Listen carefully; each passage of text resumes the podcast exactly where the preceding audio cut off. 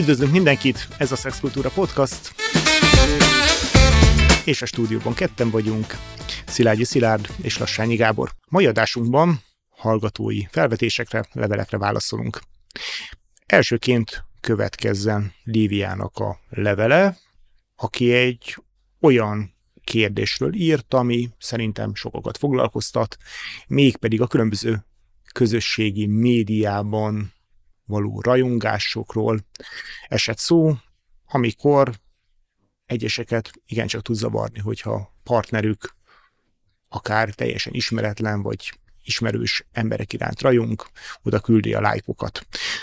Ahogy írta, amire kíváncsi lennék, hogy a férfiak miért rontják a lájkokat Instagramon, Facebookon jobbra-balra, úgyhogy tisztában vannak vele, hogy ez mondjuk a párjunknak rosszul esik, illetve hogy ez az önértékeléstökre is kihatással van. A másik kérdés pedig, amit ezen kapcsán földent, hogy ha ennek mi a másik oldala, hogy miért zavarja ez a nőket, vagy ha mondjuk ezek ilyen anonim modelleknek szólnak, vagy olyan hírességeknek szólnak, akik egyáltalán nincsenek elérhető közösségben, miért hat, tud ez hatni olyan nőkre is, akik egyébként nagyon vonzóak, akik ha önmagukat mondjuk kiraknák hasonló képekkel, vagy maguk hasonló képekkel, akkor rengeteg lájkot kapnának szintén. Azt gondolom, hogy ez egy, valóban egy tök izgalmas és aktuális kérdés.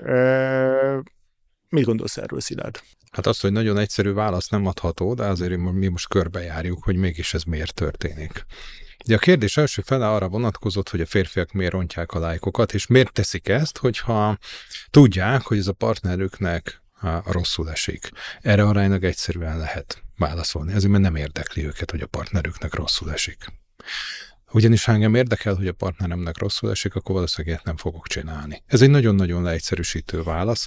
Az, hogy miért nem módosítanak rajta. Az, hogy miért van rá igényük, hogy tovább vadásszanak a lehetséges partnerek után, az, az pedig nem biztos, hogy a kapcsolat minőségével függ össze, hanem egyfajta, én azt gondolom, hogy érettséggel. Uh-huh.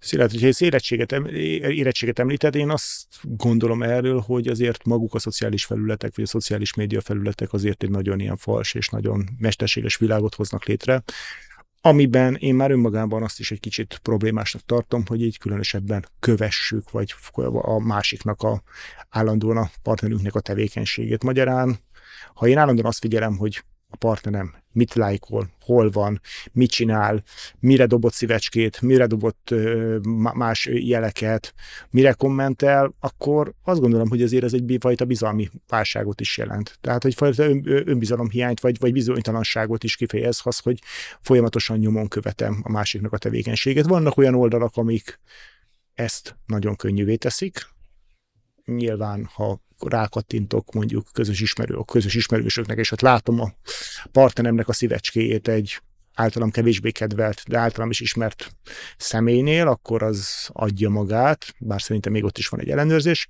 és hát vannak olyan oldalak, ahol kifejezetten kutatni kell azt, hogy ránéznek, hogy ja, már oda már megint van egy szívecske, ott már megint, megint ennek a modellnek, vagy ennek a hírességnek ott van az oldalán a partneremnek a, a kedvelése. Úgyhogy én azért a másik oldalt sem érzem különösen szerencsésnek. Önmagában már egy ilyen szituációt, ahol ez feltűnő, ott van, látom, nyomon követem, nem biztos, hogy ez is egy jó, jó, jó bizonyítványt mutat föl arról, aki ezt, aki ezt teszi, vagy aki ezután nyomoz. Hát ebbe azért elég sok ítélkezés uh-huh. volt, amit mondtál. Felvállalom. Először is én úgy gondolom, hogy az, hogy eh, milyen bizonyítványt állít ki, ez engem kevésbé mm. érdekel. Az, hogy eh, ez egy, pro- egy problémás lehet egy párkapcsolat szempontjából, hogy soha nem tudjuk, hogy ez egy ok vagy, vagy ez mm. okozat. Mm. Plusz ugye a klasszikus viccet idézve, hogy azért, mert valaki paranoid, attól még követhetik. Mm-hmm. Magyarul az, hogy én elkezdek nézegetni, hogy a partnerem mit csinál, az több dologból is fakadhat. Mhm. Fakadhat egy bizonytalan kötődésből, ahogy én nem bízom egyébként a partnerembe. Fakadhat régebbi tapasztalatokból, de ugyanúgy fakadhat a partnerem viselkedéséből is. Ez mindenképpen egy párkapcsolati nehézség, vagy egy párkapcsolati probléma, amit egyébként közösen kell megoldani. Az, hogy ez mitől keletkezett, az kevésbé érdekes azt tapasztalom, hogy az emberek jelentős része arra törekszik, és amikor eljönnek párterápiára, akkor is nagyon gyakran tapasztalom azt, hogy akkor ki a hibás. A hibásnara való rábökés az az életben nem fog előrébb mm. vinni. Az azt fogja eredményezni, hogy oké, okay, akkor ő a hibás, akkor én vagyok az ártatlan, ő a bűnös, á, én meg az ártatlan. Nincs ilyen. Létrehoztunk valamit, amiben lényegtelen, hogy ki á, miatt jött létre egy ilyen helyzet, ráadásul nem lehet valakire rábökni, mert ezt közösen hoztuk létre, és az is lényegtelen, hogy kinek mekkora része volt ebben. Uh-huh. Az a lényeg, hogy meg akarjuk ezt oldani, és ezt közösen fogjuk tudni megoldani. Amiben, amiben nekem tudomásul kell vennem, hogy nekem is van olyan dolog, ami fájdalmat okoz a partneremnek, és a partnerem is tesz olyat, ami számomra fájdalmas. És ezt csak úgy lehet kibogozni, hogyha elkezdünk egy más típusú, egy más minőségű kapcsolatot építeni. Tudnom kell azt, hogy nekem miért férfiként mondjuk miért van arra szükségem, hogy én más nőket nézegessek, és más nőkkel interakcióba lépjek. Az, amikor az, arról beszélünk, hogy csak egy lájkot, meg egy kommentet, meg a csak, nincs ilyen, hogy csak. Én interakcióba lépek vele, erről szól a közösségi média, lehet, hogy ez az interakció illúziója valójában, de attól még egy interakció. Miért lép kapcsolatba valaki mással a bázis kapcsolatán kívül? Miért van erre szüksége? Ennek rengeteg oka lehet. De az, hogy ez fájdalmat okoz az én partneremnek, és én tudok róla, és nem nyúlok hozzá, abban viszont nekem felelősségem van. Valóban abban felelősségem van, azt gondolom, hogy a partneremmel milyen módon kommunikálom, mint ahogy a partnernek is felelőssége van abban, hogy ő egyértelműen, világosan, nyitottan tudjon elmondani, hogy miért vannak, mivel kapcsolatosan vannak érzései, mik azok a keretek, és mik azok a formák, amiben ő komfortosan tudja érezni magát. Én azt gondolom, hogy itt azért nagyon erőteljesen különbség van a között gyakorlatban, hogy itt most miről van szó. Itt egy konkrét, személyes, ismerős utáni való rajongásban van szó, amivel egy kicsit megalázva érzi magát az egyik fél, hogyha azt látja, hogy a partnere egy konkrét ismerős után rajong, aki, aki van, vagy pedig itt egy modellekről, világban lévő hírességekről, vagy egyebekről, egyebekről van szó, aki egyébként nincsen a személyis ismeretségű körében. Ezzel együtt előfordulhat, hogy már a utóbbi kategória iránt is problémásnak érzi ezt a fajta rajongást, de azt hiszem, hogy azért az igen a közel áll már egyfajta gondolatrendőrséghez. Ne nézz oda, ne, ne, ne, ne gondoljál rá, ne, ne tartsad vonzónak, én azt hiszem, hogy ez önmagában azért egy nagyon olyan korlátozóvá váló mintává válhat, amiben a másiknak a személyes szabadságát, gondolati szabadságát igyek, igyekszheti korlátozni magát az a partner, aki, aki leviszi. Azt én azt gondolom, hogy egy valid dolog, hogy azt mondom, hogy engem piszok rosszul esik, hogy a kolléganő Zsuzsa iránt mondjuk miért rajongsz és miért kommentelsz minden héten, a, vagy minden hónapban az új fotója, vagy a nyaralás képe, alá azzal a rajongással. Ezek valós dolgok, hiszen Zsuzsával mondjuk találkozik minden héten, vagy minden nap a munkahelyén, vagy a, vagy a nem tudom én, a tekeklubban. De ha valaki mondjuk egy celebritásnak a oldalán, vagy egy fitness modellnek az oldalára dobja a lájkokat, hát azt gondolom, hogy ennek azért teljesen másról szól a történet. Igen, vonzó, jól néz ki, szépek a képek, stb nincsen valódi jelentősége annak, vagy valódi valóság annak, hogy itt az a versenyeznie kéne az illetőnek. Hát szerintem pont itt van a kutya elásva. Uh-huh. hogy a férfiak jelentős része pont így gondolkozik. Uh-huh. Hogy nekem nincs jelentősége, innentől kezdve a másik ne érzékenykedjem. Uh-huh. És ezt kéne megérteni, hogy de a partnerem számára van jelentősége. És hogyha én beleesek abba a csapdába, hogy azt mondom, hogy hát nekem nincs jelentősége, akkor neki se legyen, akkor óhatatlanul fölmerül a kérdés, hogy ha számomra ennek nincs jelentőség, akkor miért csinálom? Ez nem igaz. Számomra is van jelentőség, és ezzel kell tudnom szembenézni, hogy miért van nekem szükségem arra, hogy vadidegen nőket lájkolgassak. Ez, ez nem így van, hogy ennek nincsen jelentősége. Ha nem lenne jelentősége, akkor abba tudnám hagyni. Ez egy érdekes kérdés. Azért én, hogyha hasonlatnak hoznám be ezt a dolgot, ha én amatőr mondjuk íjász vagyok, és a partnerem is az, és én valami világbajnok íjásznak az oldalát rendszeresen lájkolom, uh-huh. akár nőnek is, uh-huh. aki világklasszis, ez picit ha, ha ebben a dologban én engem zavarónak érezném azt, hogy, ez, hogy, hogy ennek miért, miért lájkolom az oldalát, és azt mondanám, hogy mert pedig egy sokkal jobb nálam ezen a területen, hát akkor szerintem egyre egyértelmű lenne, hogy itt mélységesen a gondolatilag korlátozom a másikat, hogy hát ez, mm. hogy ezzel, ezzel én megalá, megalázom a dolgot. Egy ilyen szubjektív dologban, hogy egy modell, egy színésznő, egy énekes, egy, egy fitness bajnoknak az oldalát valaki megnézi, szereti, várja. Én azt hiszem, hogy azért egy picit, ez egy olyan, olyan szűkülő világát teszi a dolgot, ahol, ahol már, ahol már lassan azt, azt is meg, meg szeretném határozni, hogy a másik mit gondolhat. Tehát én nem, nem gondolom ezt egy jó tendenciának, hogyha veszük azt, hogy én bennem ez zavar okoz, vagy problémát okoz egy ilyen dolog, és ezt kirakom az asztalra, és erről elkezdünk kommunikálni, és ebben megtaláljuk a közös nevezőt. Vagy azt mondom, hogy rájövünk, hogy igen, egy, ebben a ponton tud engem zavarni, és ezzel kérlek segíts nekem. Vagy én tudom, hogy egyébként önbizalomhiányom van, bizonyos területeken. És azzal is én is elkezdek dolgozni, te viszont ebbe tudsz nekem ebbe segíteni, hogy ezekkel a tevékenységekkel az egy csodálatos dolog, és az valóban előre viszi a párkapcsolatot. Ha én csak azt mondom, hogy ezt ne csináld, azt ne csináld, ez zavar, az zavar, az zavar, és ez egy ilyen szűkülőkör, egy kicsit úgy érzem, mint egy szobán, szobának a falai kezdenének egyre jobban beszűkülni, az viszont szerintem ugyanúgy nem fogja előre vinni egy jó minőségű kapcsolódást. Fontos dolgokat érintettél, ezek közül az legelső az, hogy ha szélsőségesekben, ha szélsőségekben gondolkozunk, akkor mindig oda fogunk jutni, hogy ha ez a rossz, akkor ez lesz a jó. Uh-huh. Ha ha, ha elkezdődik az, hogy nekem azt megmondják, hogy én mit csináljak, és mit ne csináljak, az már gondolatrendőrség. Uh-huh. Most egy klasszikus kapcsolatról beszélünk, vagy a hagyományos kapcsolatról, uh-huh. ami két ember van benne. Két ember közötti kapcsolat az egy folyamatos, folyamatosan alakuló, dinamikus játék, ami folyamatos kommunikációt igényel. Ami nem azt jelenti, hogy mi hoztunk egy döntést, és akkor ehhez a döntéshez ragaszkodunk, ez a döntés ez így lesz, uh-huh. hanem hoztunk valamit, nekem ez fáj, tovább megyünk, megnézzük, hogy még mindig fáj mit tudok annak te- eh, érdekében uh-huh, tenni, uh-huh. hogy ez egy, ez egy uh-huh. állandó beszélgetést igényel. Uh-huh. Ez nem, nem, egy, meg, nem egy megtiltás. Lehet, hogy most ez neki rosszul esik, mert egy érzékeny állapotában uh-huh. van. Lehet, uh-huh. hogy egy hónap múlva, amikor újra beszélgetünk róla, ő fogja azt mondani, hogy jó, oké, ez, ez most nekem rendben van. Hát állandóan beszélgetnünk uh-huh. kell ahhoz, uh-huh. hogy tudjuk, hogy mi van a másik emberben. Az, hogyha csak egyik oldalról érkeznek ezek a visszajelzések, és nincs lehetőség a beszélgetésre, akkor valóban el tud tolódni egy ilyen irányba.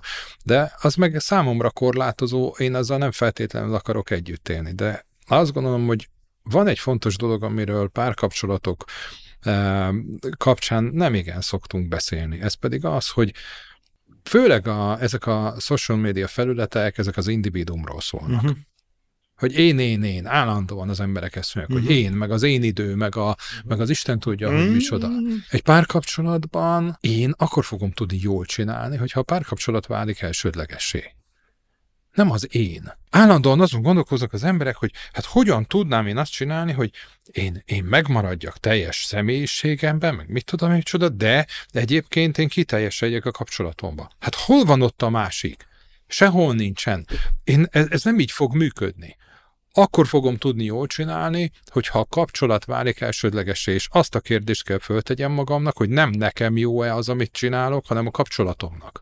Akkor fogok értékes kapcsolatot létrehozni, hogyha azt helyezem az első helyre. Jó, hát van, ebben, ebben vannak nagyon olyan markáns pontok, amiben egyetértünk. Én azt tapasztalom leginkább mondjuk pont a social media kapcsán, hogy azért és erről sokszor beszéltünk pszichológusokkal és vendégeinkkel is már azért, hogy valójában tényleg valóban egy rettenetesen illúzió világot teremt, akár a személyes léttel kapcsolatosan, akár ami legalább annyira viccetetést tartó a párkapcsolatokról mutatott képpel. Tehát az individuum mellett a párkapcsolatoknak a publikus megjelenítésében is remek remek torz és képeket és remek torz elvárásokat tud behozni akár ezek a, ezek a média felületek. E, vegyük a páros profilképtől kezdve a a minden való közös helyzetben kicsimmel, itt kicsimmel, ott típusú posztok. Kicsimmel Dubajban. Igen, igen tömkellegét, és ebből aztán tényleg egy olyan látszat életmód és látszat élet van, ahol a, ez valaminek a dokumentálása és annak a kiközvetítése és a kilövése a nagyvilágnak az fontosabbá válik, mint mondjuk a, abban, a helyzetben való megélés, vagy, vagy belső, belső megélések. De ezen, ezen túllépve én nekem azért egyre inkább az a meggyőződésem, hogy azok az emberek, akik jól vannak a saját életükben, jól vannak a párkapcsolatukban, hát bizonyos szinten gyűjthetnek élményeket, érzéseket, visszajelzéseket a szociális felületeken, de valójában egyre inkább visszahúzódnak, és ott csak olyan mérsékelten vesznek részt, és nem ott élik az életüket. És akik a leghangosabban osztják a, akár a párkapcsolatokról, mint, egy, mint individuum, a, a bölcsességüket, vagy az, hogy mi mennyire boldogok vagyunk, hát ott általában azért igen komoly baj szokott lenni. És a bizonyos szinten túl a személyes megjelenítés bizonyos határon túl. És most itt nyilván ennek lehet egy egészséges határa, és vannak olyanok, akik számára ez teljesen maximum van egy akontjuk, de igazából maximum arra használják, hogy nem tudom én, megnézzenek programokat rajta, ott már általában azért ezt nálam azért beszokott jelezni az a méter, hogy itt az ember valószínűleg nincsen annyira rendben magával, aki nem tudom én, minden héten új a profilképeket tölt fel magáról, és folyamatosan frissíti az állapotát, és minden egyes, ha nem is ebédjét, de élményét folyamatosan napi szinten osztja meg. Tökéletesen egyetértek veled. Popper Péter jutott eszembe, én nagyon szerettem, és nagyon tiszteltem őt. Ő neki volt egy ilyen példázata, hogy amikor egy baráti társaságban valaki fél órája a szexuális hódításairól beszél, mhm. akkor ideje megkérdezni, hogy mióta impotens. a, ez kicsit így van ezeken a felületeken is, és teljesen igazad van. Engem inkább az döbbent meg, hogy az emberek még mennyire elhiszik azt, amit látnak. Ugye, amikor híres emberek két héttel előtte még közösen festegetik a gyereknek a szobáját, és azt mondják, hogy hát ez a legcsodálatosabb élet, ami van, és utána meg elköltöznek, és onnantól kezdve természetesen mindenki tartsa tiszteletbe a magánéletüket, mint hogyha nem... És hirtelen megtalálják az új szerelmüket, és az új párjukat, és... És azzal meg minden csodálatos, és ugyan azt kell értsük, hogy az, amit az előbb említettél, hogy annak van szüksége arra, hogy ezt kirakja. És állandóan kirakja. És állandóan kirakja, aki nincs rendben. Aki rendben van, az nem rakja ki, mert nincsen rá szüksége. Mert azt a fajta élményt, amit ő megkap a partnerétől, azt lehet, hogy meg akarja osztani mondjuk egy szűkebb körrel, de nem az egész világgal és nem akarja azt a fajta visszajelzést, hogy én rendben vagyok, mert tudja, hogy rendben van. Igen, és nyilván nem átesve a másik oldalára, azt is elfogadhatónak tartom, vagy azt gondolom, hogy egyébként sok ember számára pozitív töltetet jelenthet, hogyha elér az életébe bizonyos sikereket azt tudja mondani, hogy ez mondjuk megcsináltam ezt, megcsináltam azt, és ebbe beletartozhat egyébként a fizikai formája is, hogy úristen, lefogytam 20 kilót, és egyébként megnyertem a nem tudom én milyen versenyt, vagy egyébként végre egy csodálatos fotósorozatot készíteni, pedig most egy éven keresztül készítettem magamat, hogy formában legyek, és ebben a dologban. Hogy ezek jó visszajelzések lehetnek saját magamban, megcsináltam, ott voltam, ott, vagy, ott vagyok, de hogy ezek, ez, ez, ezek, ezekkel lehet egészségesen is élményeket gyűjteni. Nyilván itt a nagyon erőteljes figyelmeztető jel, hogy ezt valaki heti szinten kell, hogy csinálja, vagy, vagy napi Szerintem itt van egy, van egy különbség, amit mondtál, az teljesen így van. Ugye alapvetően arról beszélünk, hogy kapcsolatokat mennyire, Igen. a párkapcsolatomat Igen. mennyire viszem ki, az én belső világomat Igen. mennyire viszem ki ezekbe a terekbe. Igen. Az, hogy van egyfajta sikerélményem, ráadásul szeretnék megmutatni olyan dolgot, szakmai dolgot, vagy hobbi dolgot, ami szerintem egyébként nincs különbség a szakmai meg persze, a hobbi dolgok között, csak az egyikért az ember pénzt kap, a másikért nem. A, a, magyarul, hogy én megmutatom azt a fajta szakmai fejlődést, vagy akár a testi fejlődést nem feltétlenül, de valamiféle fejlődésnek az egyes állomásait én bemutatom, az rendben tud lenni. Az nincs rendben, amikor a gyerekemet rakom ki, az nincs rendben, amikor a párkapcsolatomat teszem ki, mindezt úgy teszem ki, hogy én ott akarom bizonygatni, hogy ez rendben van. Uh-huh. Az, hogy van egy, van egy olyan megálló az életemben, vagy egy eh, mérföldkő, amelyik akár a kapcsolatom szempontjából 50 éves házasok lettünk. Mm. Ezek, eh, ezek, ezek lehetnek eh, publikus események. De az, amiről a, ennek az adásnak az elején beszéltünk, hogy ott élni az életünket, onnan begyűjteni azokat az interakciókat, amik csak helyettesítik ezeket a társas kapcsolatokat, az annak is káros, aki aki csinálja, és annak is, aki ezt egyébként mellette elszenvedi. Igen, és akkor visszatérve az alapkérdésre, hogy mit lehet ezekkel a helyzetekkel kezdeni, miért mond az a dolog. Tehát azok az emberek, akik folyamatosan ott élik az életüket, ez a legfontosabb hírforrásuk. Ö, nyilván itt érdemes elgondolkozni azon, hogy, hogy, hogy, hogy milyen szerepe van egyeknek, ezek, ezeknek a tetszéseknek. Én nem gondolom azt, hogy ebbe nagyon sokszor különösebb mélység lenne a számára, aki mondjuk egy szívecskét dob a Instagramon, vagy mondjuk küld egy, egy lájkot a, a Facebookon, viszont hogyha ez érzésekben, érzelmekben problémát okoz a párkapcsolatába, vagy, és a másik számára ez rosszul esik, akkor nyilván ebben nyitott, egyértelmű kommunikációval, akár többször visszatérve a témára, érdemes ezzel mit kezdeni.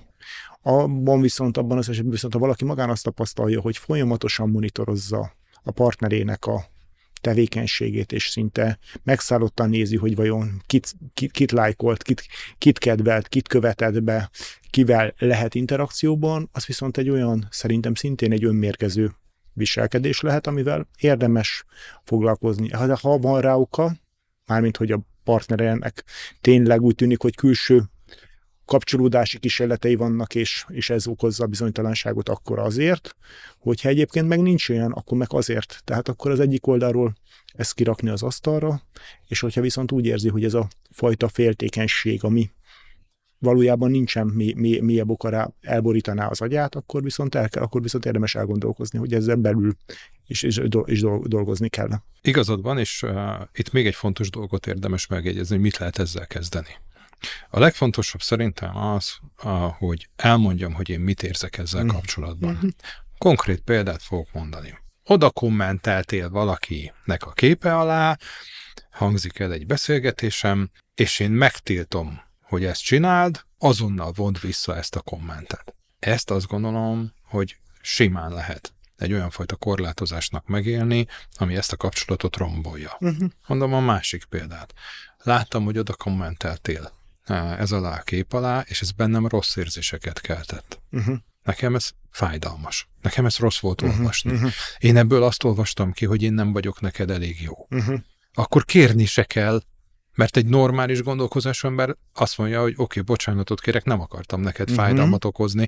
Tehát ez a különbség a kettő megfogalmazás között, hogy amikor én meg akarom mondani, hogy mit csináljon, akkor valóban korlátozok, hogyha én közléssel mondom el, hogy nekem milyen érzés volt ez, és a nekem milyen érzés az nem az, hogy te egy hülye vagy, a nekem milyen érzés az, hogy milyen érzések keletkeztek bennem, milyen gondolatok keletkeztek bennem, azzal kinyitom a kaput az együttműködés előtt. Abszolút, ez, ez így igaz ezzel együtt az, akinek azt mondják, hogy egyébként rosszul esett ez a kommented, annak is jogában áll, és ha plastikus elmondania, hogy figyú, le, igen, sajnálom, hogy ez neked rosszul esett, sajnálom, hogy ezt így, hogy, hogy ez így, így, esett, nem gondoltam bele, amikor ebbe benne van, és számomra egyébként semmi jelentősége nem volt, hiszen ezt ezért és ezért és ilyen motivációból tettem.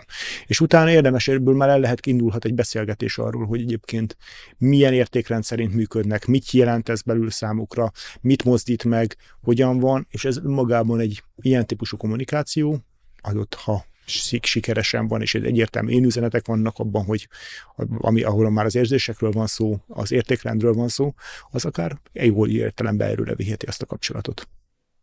Köszönjük szépen, ez volt a mai Szexkultúra Podcast, és ha kérdésetek, véleményetek van, esetleg témát javasolnátok ti is, akkor keressetek minket a Facebookon, az Instagramon, vagy pedig e-mailben. Köszönjük szépen a figyelmet!